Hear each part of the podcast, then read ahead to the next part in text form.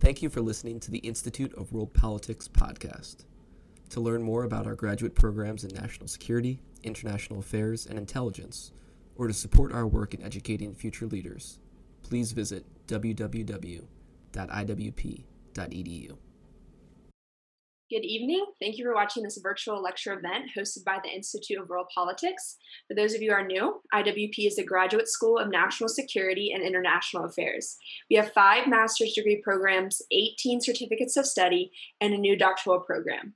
We also offer the opportunity to take a single course without having to pay an entire semester's worth of tuition cost. One can also audit such a course at a much less cost. If you're interested in learning more about us, please visit iwp.edu. Today's lecture is a part of our 10th annual Kosciuszko Chair Spring Symposium in honor of Lady Blanka Rosenstiel. This event is sponsored by the Kosciuszko Chair of Polish Studies and the Center for Intermarium Studies. This evening, we will be hearing from Dr. John Radzilowski. Dr. Radzilowski has taught history, art history, and geography at University of Alaska Southeast since 2007. Prior to moving to Alaska, he taught history courses at the University of St. Thomas, Hamline University, and Anoka Ramsey College in Minnesota. Dr. Radzilowski also served as Assistant Project Director at the Center for Nations in Transition at the Hubert H. Humphrey Institute of Public Affairs at the University of Minnesota, where he helped design and administer USAID and State Department sponsored training programs for business, economics, and political science faculty and NGO leaders in Ukraine and East Central Europe. His research and teaching interests are wide ranging and diverse such as immigration and ethnicity, military history, war and genocide, the impact of technology on the history and geography of the Great Plains and Midwest, local and regional studies, and the history of Poland, Russia, Ukraine, and Central and Eastern Europe. Dr. Radzilowski, welcome and thank you for being with us today. Thank you very much, and thank you to the Institute for hosting me, uh, and welcome to everyone, all of the uh, to the miracle of, uh, or maybe minor miracle of technology. Uh, I'm going to talk today about uh, uh, a subject that's interested me for a long time uh, since I was uh, knee high, and that is the Winged Hussars, probably the most famous cavalry force in early modern Europe. And I want to present a, a, little bit different view of the Winged Hussars than might be common in most uh, popular or even some of the scholarly literature. The, the military forces of the Polish Lithuanian Commonwealth, and this is the flag here of the of, of the Crown uh, uh, Commonwealth, in the 16th and 17th centuries are best known for fielding the formidable and visually spectacular winged hussars. The hussars feature in novels, movies, popular history, and other media. Uh, the hussars are celebrated as a powerful symbol of military prowess but, but also viewed by others as an anachronism. For some military historians, heavy shock cavalry, like winged hussars, represent an outmoded form of warfare, increasingly irrelevant on early modern battlefields dominated by infantry firearms. Despite this, the armies of the Commonwealth were highly successful, not only against formidable Eastern foes such as the Ottoman Turks, but also against modern Western style armies based around formations of pike and musket such as those of Sweden. This is despite the fact that the Commonwealth fielded armies that were numerically smaller than their opponents, and the Commonwealth itself lacked fortifications and natural defensive barriers enjoyed by its Western counterparts. For a period of 200 years between the mid 1400s and the mid 1600s, which was a period of rapid technological and political change and intensive warfare throughout Europe, no modern, inv- no, no major foreign invader was able to penetrate the core regions of the Commonwealth. How was it that small armies based around a seemingly outmoded form of heavy cavalry were able to hold their own against numerically superior foes, including those using tactics and weapons designed specifically to defeat such cavalry? This paper offers an explanation of this apparent conundrum by showing that the armies of the Commonwealth and their commanders did far more than line up heavy cavalry in charge, but instead used a combination of troops and tactics to shape the battlefield and overcome the superior enemy forces time and again. The Battle of Klushin or, or Klushino in 1610 during the Polish Muscovite Wars can serve as an introductory example. A small Polish expeditionary force under Hetman Stanislaw Żółkiewski, numbering about five to 6,000, confronted a combined Swedish Muscovite force of about 40,000 men. The disparity was made even greater by the fact that at the start of the battle, only slightly more than half of the Polish troops were on the battlefield, with the rest making a forced march to join their commander. Although many of the Muscovite forces were boyar levies, the 5,000 man Swedish contingent co- consisted of modern professional soldiers led by Jacob De la Gardie, one of Sweden's best generals. Despite an almost seven to one numerical advantage, the Swedish and Muscovite forces, rather than surrounding and overwhelming their Polish foes, chose to dig in and create a fortified camp. The Poles, despite being greatly outnumbered, attacked and attacked into the prepared enemy positions. The result was a crushing defeat for the Muscovite and Swedish forces, who suffered heavy losses while the Poles suffered only a few hundred casualties. How could this happen?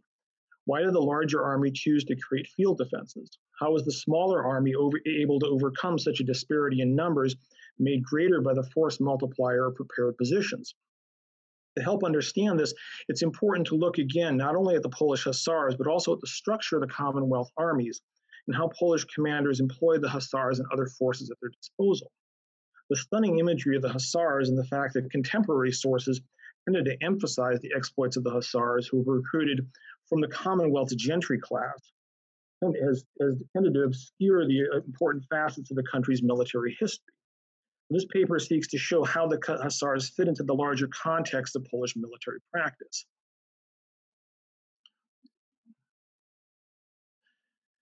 Formed, uh, formed in, six, in 1386 out of a, a dynastic union of the Kingdom of Poland and the Grand Duchy of Lithuania, the Commonwealth was a unique political animal in early modern Europe. Whereas monarchical power grew steadily from the late Middle Ages and onward, in much of Eurasia, in Poland, Lithuania, that power was circumscribed by the legislature, the Sejm, drawn from the country's service gentry. And the service gentry made up, the Szlachta made up about 10 to 15% of the overall population. Uh, and they, they were in the, in the parliament along with the bishops of the Catholic Church, uh, other ex officio representatives of major cities. Parliament limited royal power to conduct wars of conquest, oversaw the conduct of foreign policy, approved taxes, and secured the rights of the noble class, which is in more, more properly referred to as an estate uh, rather than a class. Uh, kings had power over royal cities, the Jewish minority, and certain types of commerce, such as mining. Kings also had authority over extensive royal lands. Uh, during times of major warfare, they were considered the commander in chief of the armed forces, uh, but most importantly of all, the kings were elected by the parliament. Uh, the gentry estate, again called the Szlachta, were the political class of the Commonwealth. They held most of the major offices, including the military ones. Uh, they served in the army. Uh, the Polish gentry did not hold hereditary titles, and they varied greatly in wealth and status. Uh, so you could have magnates who were extremely wealthy, uh, and then you had poorer gentry who were, you know, essentially farmers with um, you know, with a little bit of land and a sword. Uh, and though they, they were, however, bound together by a common set of values that emphasized personal honor, physical courage, and Christian virtue. While Szlachta could be divided as any uh, by factions as any group, disputes between individuals and families over points of honor were common. Throughout most of the Commonwealth's history, a common ethos of service provided a cohesive basis for martial leadership. From a strategic standpoint, the Commonwealth was one of Europe's largest countries in the 15th, 16th, and 17th centuries. It possessed few natural boundaries in many, in many regions, especially in the eastern borders. It's approximately the, the, the Dnieper Basin, uh, the uh, Moldova, uh, eastern Belarus on a modern map, uh, were, sparse, were very sparsely populated. To the southeast, Poland faced the Ottoman Empire and the, Tatar, the Tatar Khanate of Crimea. To the east was Muscovy and Russia, uh, to the south, the Habsburg Empire, and to the west, the princes of Brandenburg and Saxony. Possessing little in the way of a navy, Poland also pay- faced potential threats across the Baltic Sea from Sweden and Denmark. To defend these wide open and far flung borders, the Polish parliament, careful to keep royal power in check and taxes to a bare minimum, funded only a modest standing army, which ranged from about 5,000 in the mid 1500s closer to 10,000 by the end of the reign of King Stefan Batory, which was uh, uh, 1586, up to about 18,000 uh, in the mid 1600s. And the, the, Pol- the, the, Polish forces would be divided. Uh, the larger, about two thirds of the forces were the Army of the Crown of Poland, and about one third would be the uh, Army of the Grand Duchy. So there were two, two separate sections of unequal size. Finally, the country lacked extensive fortifications, except at a few key locations and around major cities. But how, how then did the Commonwealth defend itself from an array of powerful neighbors? In 1598, an English merchant acting as an informant in Poland for the Elizabethan court reported that the German princes avoided going to war in Poland due to its lack of fortifications. Now, this paradoxically gives us a clue to the Commonwealth's strategic posture. For while fortifications could help defend against an invader, they also helped to shield armies from counterattack, they provided bases of supply, and allowed conquered lands to be held. Polish armies were small in size, but well trained and far more mobile than their opponents. In effect, the Germans realized they could easily invade Polish territory, but would soon find themselves in a hostile countryside, possibly low on supplies, facing an inevitable counterattack by a mobile foe that had the operational initiative. The Poland's smaller armies not only allowed them to concentrate and move faster, they consumed fewer supplies, which was particularly critical in remote regions where food and fodder were hard to find. Small mobile forces also minimized the impact of disease, one of the deadliest factors in early modern warfare. Uh, as Western Europe and Russia fielded ever larger armies into the 18th century, casualties due to illness, inadequate food, and exposure grew, grew, grew proportionally. Um, for example, during the War of Bavarian Succession in the, uh, in the late, late 1700s, Austria and Russia went to war. Uh, they didn't fight any major battles, but they both both sides basically lost the, the equivalent of a of a complete army to to disease and uh, and exposure. So to understand more clearly how the Polish armies were able to overcome their opponents, we have to have to now examine the various components that made up the Commonwealth forces. Now, the infantry of the Commonwealth were probably the most overlooked part of the army, in part because infantry units were recruited from towns or from peasants, although poorer members of the gentry also served. In addition, common, the Commonwealth classified many of its infantry as alternately German or Hungarian, leading many later writers to assume the infantry were mainly foreign mercenaries, or that infantry was a foreign feature rather than a Polish one. Although many foreigners did serve, uh, the terminology used by the Poles did not refer to ethnic or cultural origin of the troops, but to the dress and the style of equipment that each used. the Hungarian style units were called haiduks, were the first type of infantry and probably the most important. Uh, organized in a rota of between 100 and 200 men, Haiduks wore little in the way of armor, but dressed in Polish or Magyar style trousers, uh, tunic, and zupan. Most, most Haiduks carried firearms, usually a matchlock, matchlock arquebus, as well as hand weapons such as sabers and axes. This versatile infantry provided fire support for the army, defended prepared positions, but were also used in an offensive capability. Unlike West European counterparts, Haiduks didn't carry pikes or pole arms, but instead relied on cavalry to protect them from enemy horsemen. Now, the second type of infantry, sometimes described as German style units, were dressed and equipped in a manner similar to contemporary West European infantry, with broad brimmed hats and tunics, sporting a mixture of firearms and pikes. These units were raised in regiments of 200 to as large as 700. In addition, militia units raised by cities for self defense were often equipped in this way. German style units provided strong defense, especially against cavalry, but were also used offensively. By the later 1600s, the distinctions between these two types of infantry began to blur and they began to uh, take on a lot of the similar characteristics to one another. The Haiduks developed more uh, more pole arms, and the uh, the, the quote quote German style units uh, uh, developed de- developed more more uh, for firepower. Another overlooked arm of the Commonwealth Army was the artillery. Although kings maintained a larger artillery park that could be deployed on major campaigns, most Polish field armies had a limited number of cannon, uh, rarely more than half a dozen, mostly light pieces that could be deployed quickly, but they were used very in, in, in, in an important role uh, number of battles, as we'll see. Uh, the, the, the, other arm, of course, the, the, the most well known arm, of the cavalry. Uh, the winged hussars were the most spectacular of this. Uh, the Commonwealth armies deployed a wide range of mounted troops suited to many situations. The first type to consider were light cavalry. These were sometimes described as Tatar cavalry.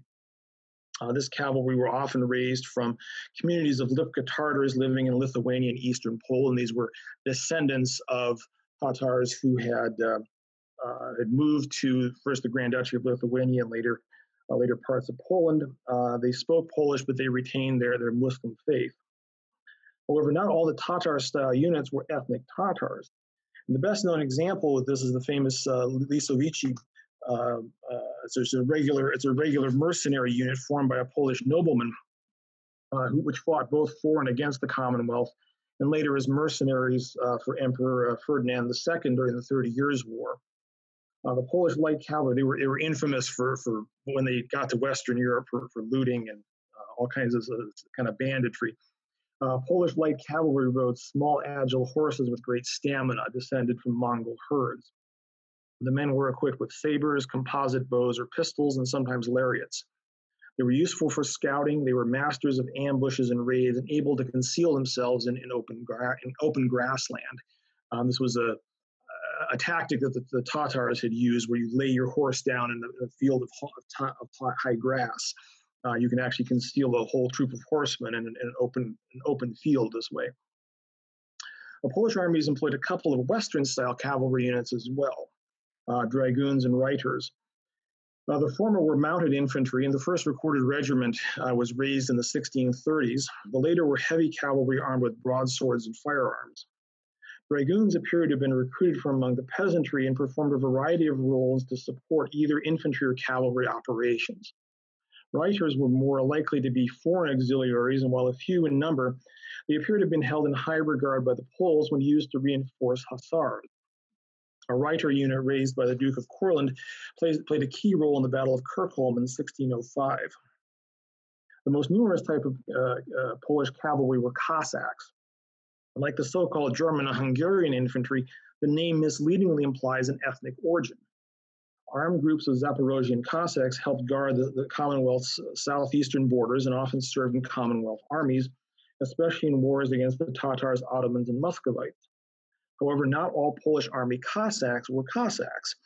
For again, the references to a style of equipment and organization rather than culture and ethnicity. Many were recruited from Polish gentry. Cossacks in the Polish forces ranged from heavier armored Cossacks, the lighter cavalry not dissimilar from the to the Tatars described above.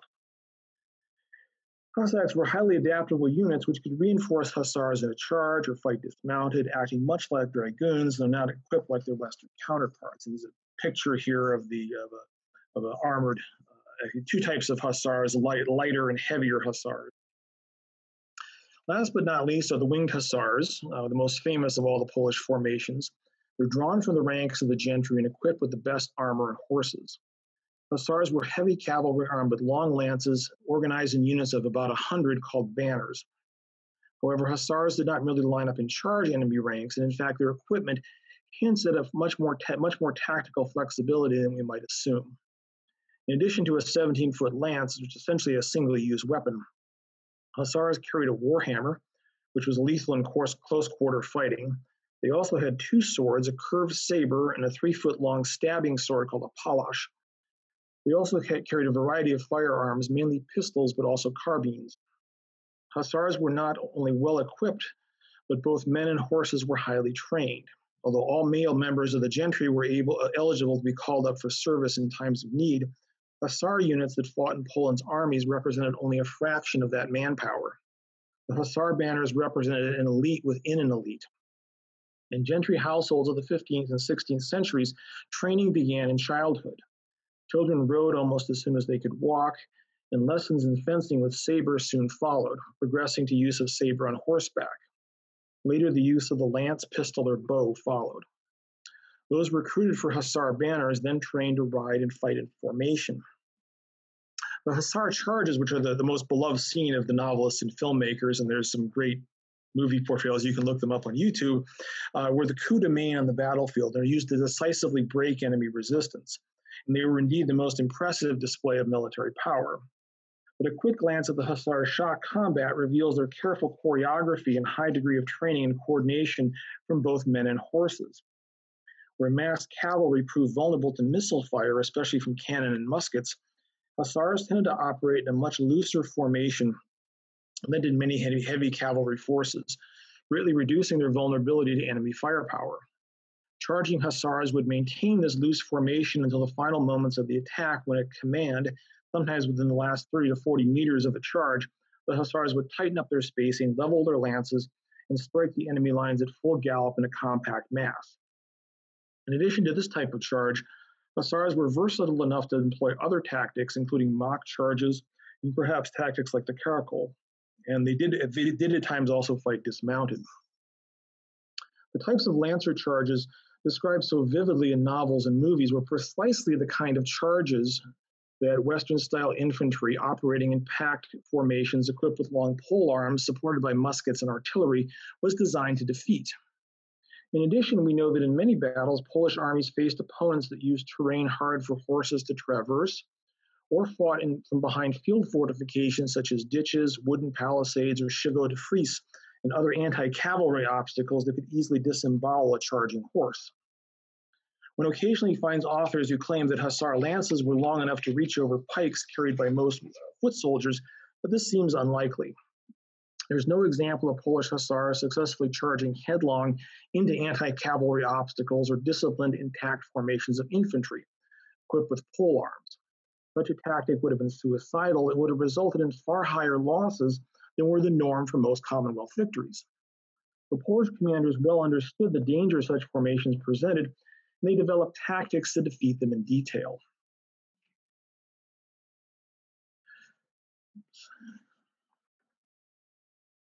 The hussars were a battle winning weapon, but to use them well required thought and skill. Hussars were deadly against enemy cavalry and against infantry unprepared to meet their attack. Against these foes, the hussars would carry all before them, and did so time and again. But to reach that moment of the battlefield, Polish commanders had to shape the battlefield, to employ the modern term of art, using a combination of forces and tactics to overcome adverse terrain features, neutralize field defenses, and disrupt prepared formations, especially massed infantry ranks. They did this through a creative combination of infantry, artillery, and cavalry. Now, one of the earliest examples of this combined arms approach was at the Battle of Lubeshov in, in, 15, uh, in 1577. Stefan Batory, uh, Poland's Transylvanian uh, born warrior king, faced an army raised by the rebellious city of Danzig or Gdańsk, built around a large force of German Landsknecht. They're, formidable infantry, heavily armed infantry uh, with pike, uh, muskets, uh, heavy swords, and halberds. Landsknecht had been one of the dominant forces on most battlefields uh, in the mid 16th century Western Europe. Facing a Danzig army of 12,000 men, Batory fielded a mere 2,500, including 1,000 Haiduks. Batory directed his infantry to, to attack the enemy artillery. As the Haiduks approached the Danzig ranks, they fell flat on the ground to avoid enemy volley fire, then rushed forward, capturing the guns and turning them on their erstwhile, their erstwhile owners. The Danzig Landsknecht attempted to retake the artillery but were countercharged by the Polish Haiduks. With the enemy's best infantry engaged, Batory sent his cavalry, led by the Hussars, to attack the vulnerable rear and flanks of the Danzig army, breaking their formation completely. Resistance collapsed, and Polish cavalry pursued the survivors almost all the way back to the city walls. The Poles lost less than 200 men, while nearly 10,000 enemy were killed or captured. At Kirchholm in 1605, a force of 3,500 Commonwealth troops under the command of Hetman Jan Karl Chodkiewicz faced this invading Swedish army three times its size under the command of King Charles IX. With their right anchored on the river Dvina, and this is this, this occurred near the uh, modern Latvia near near Riga. Uh, the Swedes placed their infantry in the center with a strong formation of musketeers and several cannon protected by pikemen. The Swedish musketeers had clear interlocking fields of fire, and they were backed by a, a second line of reserves, actually, two lines of reserves. The Swedish cavalry positioned behind the infantry to counter any Polish flanking effort. Chodkiewicz encountered, the for, encountered with a formation known as the Old Polish Order. Um, this seems to have been based on an earlier Mongol battle array uh, from the uh, uh, from, from the Middle Ages, modified for for modern um, uh, modern use. About a thousand Haiduk infantry were interspersed with gr- groups of cavalry and, and, a few pieces of artillery to make up the front rank of the Polish lines, while the second and third rank were made up of all cavalry, including hussars. With the Swedes firmly committed to the defensive, Chodkiewicz used his infantry and cannon to open a harassing fire on the Swedish infantry, trying to provoke a counterattack, but the Swedes kept their discipline and remained in place. The Poles then began to fall back in apparent disarray. Seeing the Poles leave the field, the Swedes began a general advance, drawing them out of their strong position. Chodkiewicz wheeled his cavalry around and attacked with lighter cavalry swinging around the Swedish flanks. Swedish cavalry tried to protect their infantry and even managed to stop one Polish charge, but were overwhelmed by a second wave of hussars. Retreating infantry and cavalry disrupted the Swedish reserves, leaving them vulnerable to the pursuing Polish cavalry. Within 20 minutes, the Swedish army collapsed, and the Poles cut down thousands of Swedes during the retreat, and the king barely escaped to a waiting ship. Kirchholm is a classic example of how Polish commanders, rather than taking on strong enemy formations, head on, taking them head on, used firepower, maneuver, and deception to disrupt the enemy, leaving them vulnerable to cavalry attack.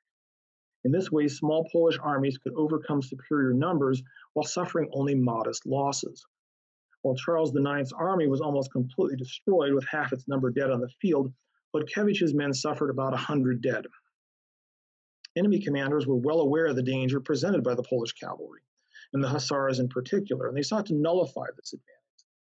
Klushin, which I, I mentioned previously in 1610, the Swedish Muscovite forces of 40,000, while outnumbering their Polish foes 8 to 1, wisely ensconced themselves behind anti cavalry obstacles and fences that would provide a secure place to fend off the Polish cavalry. Hetman Żółkiewicz, however, was undaunted. With his infantry still en route to the field, he brought up two light guns and began a harassing fire on the enemy lines. His cavalry made several lunges at the Muscovite part of the line, perhaps using a caracole tactic, where groups of horsemen would get would gallop forward, uh, fire uh, discharge firearms into the massed enemy ranks, and then retreat out of range. This led the Muscovite commander, uh, Prince Vasily Shuisky, to launch a cavalry counterattack. But the, the Russian reiters were no match for the Polish hussars, and the defeat of their cavalry caused the Russian left flank to waver and begin to retreat. By this time, Żółkiewicz's infantry had arrived. He later wrote, Our infantry, not numerous but tried and experienced in many battles, rushed at them. The infantry attacked the Swedish field defenses, breaking holes in the line to enable the cavalry to charge through, forcing the Swedes to fall back. Panic swept the less disciplined Muscovite, Muscovites, who were now pursued relentlessly by the Polish cavalry the Swedes staged an orderly retreat and after a brief truce agreed to surrender and leave Russia and not take up arms. It was a, a, a uh, uh, they, they, they, gave they gave their their their their, uh, their parole for that. Uh, once again, the Commonwealth forces were minimal, while the Muscovite army was virtually annihilated, and the Swedes basically taken off uh, uh, taken off the board. A similar tactic was used at Chocim in, in 1673 when Commonwealth forces under uh, Hetman uh, Jan Sobieski and his late, later King John III confronted a large Ottoman army in a well-fortified encampment near the, board, near the modern-day border of uh, Ukraine and Moldova. Polish infantry attacked the Turkish defenses, and according to one contemporary account, the infantry sapped the embankments. They collapsed in several places. Not even once did the Turks fire their artillery, though they had cannon in great quantity. They stayed mobbed together in the trenches on horseback until our squadrons rode through the breaches we'd made in the embankment. Only then did they, did they attack our men, but could not hold out long. So the Polish hussars charged into the Ottoman camp uh, through the gaps made by the infantry, followed by the other cavalry, who was predictably disastrous results for the Sultan's army. Now, while the infantry seemed to have been the preferred force to deal with fixed defenses, Cavalry could also be used, especially in cases where the enemy did not have enough time to throw up a complete set of works. At the Battle of Reval in 1602, Polish light cavalry rode around the Swedish defenses and attacked from the rear. In the ensuing confusion, the main body of Polish hussars staged a successful frontal attack to win the battle. Perhaps the best example of early modern Polish tactics was the Battle of Vienna in 1683. The uh, massive Ottoman army of uh, 115,000 laid siege to the Habsburg capital and was close to taking the beleaguered city. A relief army of about 45,000 under the command of King Jan III Sobieski, leading a combined force of Polish, Bavarian, Saxon, and imperial troops, approached the city in early September. Sobieski was the obvious choice not only due to his superior standing as king, but also to his distinguished combat record. Sobieski was perhaps the last great general in the old tradition of the Commonwealth. In, in, 16, in 1672, as Poland faced massive Ottoman invasion, and Parliament dithered over how to respond, Sobieski, then crowned hetman, took a force of 3,000 men deep behind Turkish lines, defeated forces seven times larger than his own, freed 40,000 Christian captives, and thoroughly disrupted the Ottoman war effort. Sobieski approached Vienna from the west, which provided the quickest route to the city, but also presented the worst terrain for the type of cavalry battles at which the Poles excelled. On September the 11th, 1683, the Allied forces reached Mount Kahlenberg overlooking Vienna. Turkish commander Kara Mustafa has been criticized by generations of historians for not shifting enough forces to face the threat from Kahlenberg. But this overlooks the fact that Allied forces would have great difficulty developing a quick attack against the main body of the Ottoman army. While the area around the city and the Ottoman camp was open ground, the slopes of Kahlenberg were interlaced with many ridges and ravines with numerous vineyards, walled pastures, and small villages. Kara Mustafa allocated enough forces to delay the Allied advance as he concentrated for a final attack on Vienna, who would break the city's defenses and then allow him to turn and face the relief army. He kept a large reserve force ready to respond to any, any unexpected developments. At least that seems to have been his plan. Sobieski placed his German troops in the left flank, with their, with their flank protected by the Danube. Uh, this would be the most direct route to the city. On the right, his Polish forces would have to traverse the most difficult terrain of Kahlenberg slopes and would thus not be able to develop their attack for a couple of hours after the Germans began their battle. The Saxons and Bavarians began their attack at about 800 hours, uh, 0800 hours, aiming toward a series of Ottoman held villages.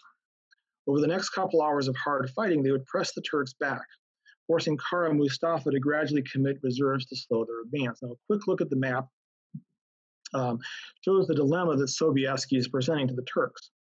Allowing the German troops to advance the city walls would have opened a route to the city and lifted the siege.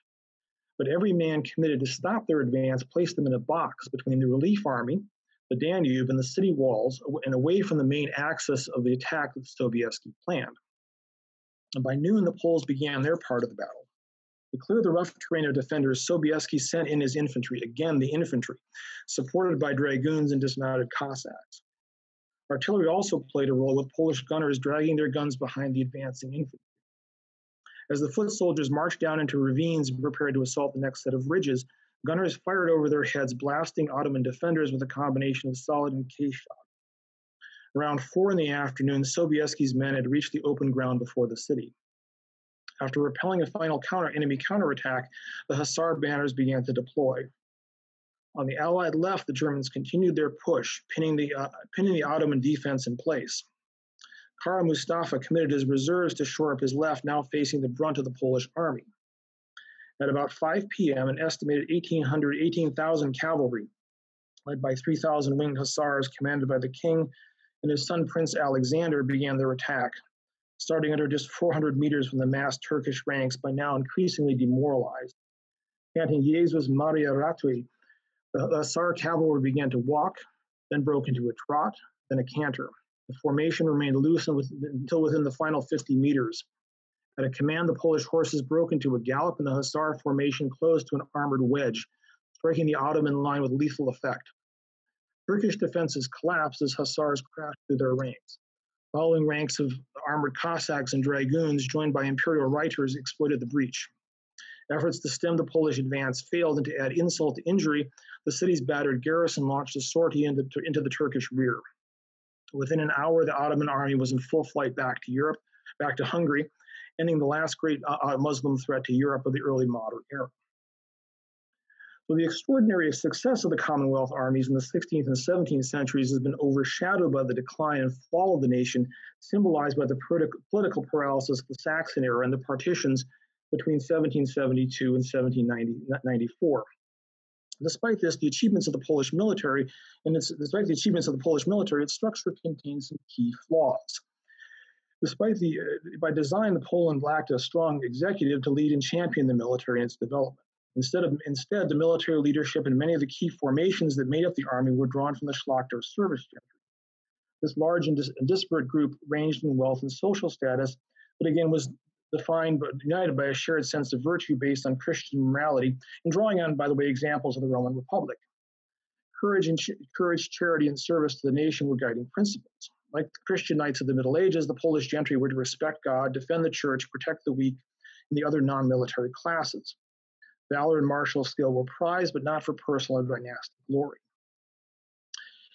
Uh, and, as long as they were acting in concert unison, uh, they would act in concert unison with each other. Um, the infamous and much much understood liberum veto of the Polish Sejm was rarely invoked until the 18th century, because major disagreements among the gentry over important legislation that could not be resolved through discussion and compromise were still very rare. As long as this sense of unity remained intact, the Commonwealth had a strong military and political caste at its helm. Yet throughout the course of the 17th century, this arrangement came under increasing strain began to show signs of fraying. The reign of King Zygmunt III Vasa, who passed away in 16, 1632, was marked by a series of conflicts between king and parliament, as Zygmunt sought to use his Polish throne to regain power in Sweden. Despite vigorous opposition among many in the parliament, the king managed to drag Poland into a series of conflicts with Sweden, Muscovy, and the Ottoman Empire, which resulted in damage to the political system, much destruction and loss of life with no gain to anyone. More distressingly, enemies like Sweden began to adopt, adapt to Polish military strengths by avoiding battle in the open field and concentrating on seizing towns and cities of the Baltic coast, squeezing out Poland's overseas commerce. Division among the gentry grew, especially among the wealthier magnates and, and, and the mass of common gentry. Unlike many of its West European contemporaries, Poland avoided major confessional wars, but the growth of Calvinism among the gentry and disputes among Eastern Rite Christians also divided the Szlachta. Efforts to expand the gentry and give some rights to registered Cossacks were a major source of friction, with wealthier magnates preferring to keep newcomers out, while monarchs and many members of the lesser gentry favored growth to dilute the power of the magnates. In the middle of the 17th century, a series of shocks called caused the near collapse of the Commonwealth. A major revolt of the Zaporozhian Cossacks hit the Commonwealth in the interregnum following the death of King, uh, King Vladislav IV in 1648. Commonwealth armies were ill prepared and proved initially unable to quell the rebellion, which caused massive life and destruction throughout Ukraine as Cossacks were joined by peasants and Tatars in killing and enslaving Poles and Jews. Although the rebellion was finally defeated in 1651, the conflict drew Muscovy into the fray as the Tsar sought to exploit divisions among the Cossacks to gain control over parts of Ukraine. This in turn led to a renewed war with Sweden, which sought to exploit Poland's troubles. A group of Lithuanian magnates were enticed to break away and re-establish the Grand Duchy of Lithuania under Swedish control. Swedish armies rapidly seized much of the western and central parts of Poland and large parts of Lithuania. However, as the German princes had observed half a century earlier, invading the Commonwealth and controlling it were quite different things. Poland's lack of centralized authority made control difficult, and Polish forces began to recover, while Swedish strength became increasing, increasingly dissipated and looting and lawlessness became rampant, sparking further resistance. Bands of Swedish troops looting and foraging in the countryside found themselves confronting not only Polish soldiers, but also swarms of enraged peasants, who were particularly incensed by the Swedes' desecration of Catholic churches and shrines. While the Commonwealth was finally restored by the mid 1660s, years of intermittent warfare left it gravely weakened and, and internally externally. The Sobieski's victories at Chocim and Vienna demonstrated the Commonwealth was still able to field highly competent generals and armies until the end of the 17th century. This appears to have been increasingly difficult to maintain, although many gentry families were uh, continued the, the practice of training their, their sons for, um, uh, for military service, uh, many did not. Attempts to mobilize the gentry in mass often resulted in ill disciplined but rather contentious and privileged armies whose soldiers' lack of skill was in inverse proportion to their social standing. During the Khmelnytsky Rebellion, hastily organized Commonwealth armies, often an admixture of uh, private magnate forces and levée en masse of local gentry, suffered a string of disasters ex- exacerbated by ex- inexperienced leaders. By the 1700s, Polish military was in a state of serious decay caused by corruption, foreign influence, and lack of funding. Under the Saxon kings August I and his son August III, Poland functionally lost its independence and became a virtual satrapy of Russia. Units like the Winged Hussars became a kind of parody of their former glory. In his memoir of life during the reign of August III, Father Jędrzej Kitowicz wrote, Hussars were employed not employed for expeditions other than to accompany some lord's entry into his into his voivodeship, or to attend or, or to attend his funeral. For that reason, the hussars and armored companies were sometimes called burial companies. Only toward the end of the 18th century, under the reign of King Stanislav August Poniatowski, did Poland undertake a few tentative steps toward reforming its military. This effort was too little and too late to reverse the decline of the country's military forces. The military establishment of the Commonwealth reflected the strength of its political class, which was at its height of its power in the 16th and early 17th centuries. During this period, Europe experienced rapid advances in military technology and tactics. Far from being a backwater, Polish commanders of the era were well versed in Western military arts, which they adapted to local conditions and added insights and experience gained from fighting the Tatar descendants of the Mongol hordes in the vast open lands of the, of the Kresy.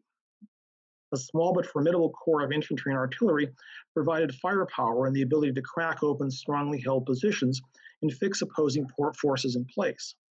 A combination of light and medium cavalry, along with heavier winged hussars, provided speed, mobility, and striking power. A combination of units and tactics allowed Polish commanders to disrupt far larger and stronger enemy forces, then use their cavalry to finish off their foes. Obscured by the destruction of Poland in the late 1700s and distorted by generations of romantic authors and artists, the military of the Polish Commonwealth was in its day flexible, modern, and lethal. And so, with that, I think we're about uh, time here um, uh, to for, for, me to finish my part. Um, and I would be happy to answer any questions you might have uh, and uh, regarding uh, this topic or uh, early modern Poland or whichever you whichever you wish to ask. Yeah, so if you have any questions, um, please feel free to comment in the Q&A portal. Um, we do have some questions here.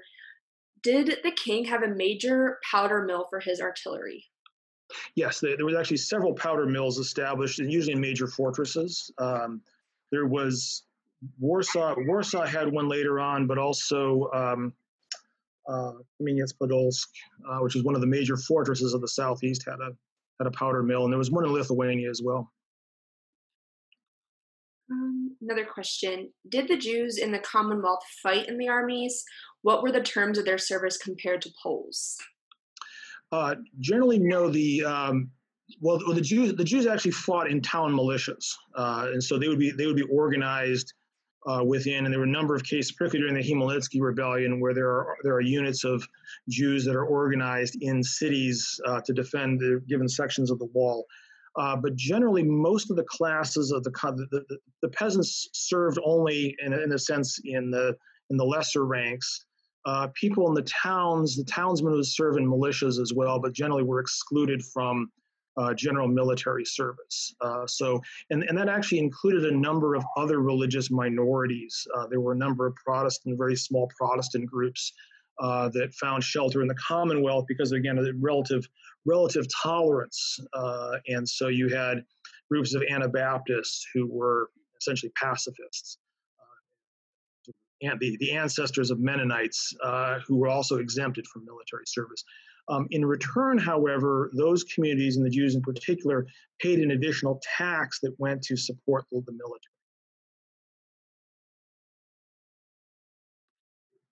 Okay, um, I don't see any other questions. If anyone has a question, feel free to um, comment now. Um, we'll give it a few seconds to see if anyone has anything else. Okay. And the sorry. No, I would say you know I mean one of the, one of the things that, that interests people most about this this uh, this topic and follow up on, on the question is, is the, is the position of the religious minorities in Poland because unlike most of Western Europe there was a we we would call it relative tolerance not tolerance in the modern sense of the word uh, but it was tolerance really for religious communities uh, rather than for um, uh, individual what we would think of today as modern individual conscience. Uh, so the um, so if you were uh, a member of say uh, the Lutheran community, as long as you obeyed the strictures of the Lutheran Church, uh, you were fine. If you deviated from the strictures of the Lutheran Church and you were a Lutheran, you you would be in trouble with the authorities.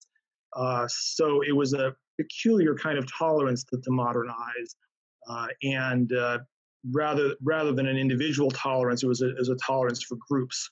Uh, and um, the uh, the, stat, the status of Jews in particular uh, is notable in that, they had they had a form of self government, um, and so um, uh, part of part of that part of the deal, if you will, was that they were not also not part of the uh, you know in a sense li- liable um, and, and and in truth, by the way, being exempted from military service in this period was all, was a good thing. Uh, most ordinary people um, did not, you know, wars were a catastrophe. Uh, you didn't want to send your sons to, to, to combat. Uh, that was a loss of manpower in your household.